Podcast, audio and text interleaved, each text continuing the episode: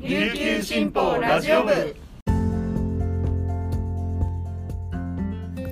はいたーい。皆さんいかがお過ごしですか？今日も琉球新報ラジオ部をお聞きいただきありがとうございます。2月19日月曜日本日の担当パーソナリティは統合編集局整理班の上里あやめです。現在午前10時10分時点の那覇の気温は24.4度。天気は曇りのち晴れとなっています。はいあの昨日はですね沖縄マラソンがありました。皆さんあの関わった皆さん本当にお疲れ様でした。えっと、沖縄マラソンはあの琉球新報の主催事業でもありますけれども4年ぶりの開催で、はい、私はテレビであの当日は中継を見ていました。たくさんの人がですね笑顔で走っていてもうこっちまで元気もらいましたね。うん、あの前回大会はですね会場のスタッフとして私も参加したんですけど今回は、まあ、紙面作りという形で関わりました。大会があの始まる前の沖縄マラソン特集っていう紙面のページがあってそれを作ったりしましたね。あの1週間前特集と昨日掲載された当日特集の2つをやりました。あの特集っていうとですね普通の新聞の紙面と違ってなんかあのダイナミックな感じの見出しをつけたりとか配置も自由なのでまあ結構頭使うんですけどあのなんかね作りながら一つの作品を作ってるような感覚で出来上がった時はもうすごい達成感がありました。はい。あの紙面作りという形だったんですけど大会に関わるのもすごい楽しかったです。改めてですねあのランナーの皆さんスタッフの皆さん本当にお疲れ様でした。はい。あの今日の紙面にもですねたくさん関連記事が載ってるのでそれをぜひ見ていただきたいなと思います。また今日のニュースの読み上げも1本は沖縄マラソンに関するニュースを読みたいと思います。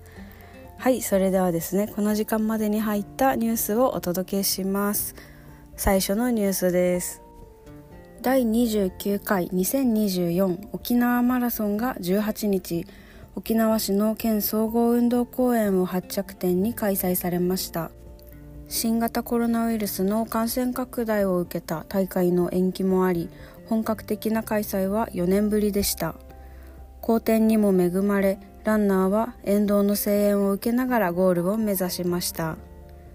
大会はフルマラソンに6543人10キロ部門に1364人の計7907人が出走しました。フルマラソンは制限時間の6時間15分以内に計4868人がゴールし完走率は74.4%でした。10キロマラソンの完走者は1150人で完走率は84.3%でした。マラソン男子は富安明さんが2時間22分15秒で優勝しました。女子は池原綾乃さんが3時間21秒で制しました。次のニュースです。豊見城市教育委員会の文化課は2025年の戦後80年に向けて VR 仮想現実機能を使って沖縄戦を学ぶ平和学習の新しい教材作りを進めています。VR の中で生徒が時空記者となり沖縄戦火の集落を回って人々の声を聞いたり物を観察したりして沖縄戦を取材する内容です。市内の小中高校を対象に電子黒板やタブレット端末で活用してもらい副教材と併用して学習内容に幅を持たせます。戦況の変化に応じた3段階程度のステージを設けます。2025年度から学校現場へ提供する予定です。2020年に始まったデジタル博物館事業の一環です。この事業では2223年度に戦前の航空写真や地形図高齢者の証言から市内4集落の戦前の風景をデジタルで 3D 復元してきました。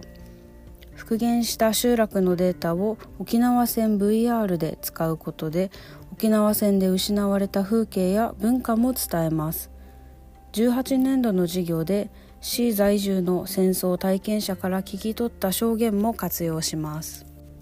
最後のニュースです。沖縄県が男性の家事育児参加と育休に関するアンケート調査に取り組んでいます。県女性力平和推進課によると男性の家事や育児育休に特化した県の調査はこれが初めてといいます。県女性力平和推進課の担当者は子育てと仕事の両立は女性だけの問題ではない。アンケートを通してリアルな声を拾い上げたいと話しました。回答は20日まで受け付けています。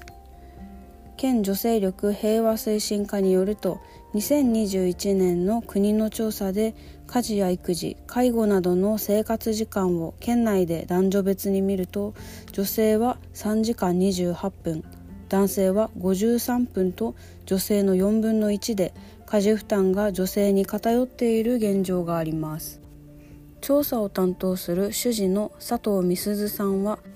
男性が家事育児に参加したいと思っても男性なのになぜ妻は何しているのという無意識に刷り込まれた性別役割で踏み切れない人もいると聞きました。民間企業では育休を取らせたいけど人手不足で厳しいとの声もあります。これらを背景に女性も男性も子育てと仕事と育児を両立し自己実現ができる環境づくりを進めるには男性の現状を知る必要があるとして調査を実施します。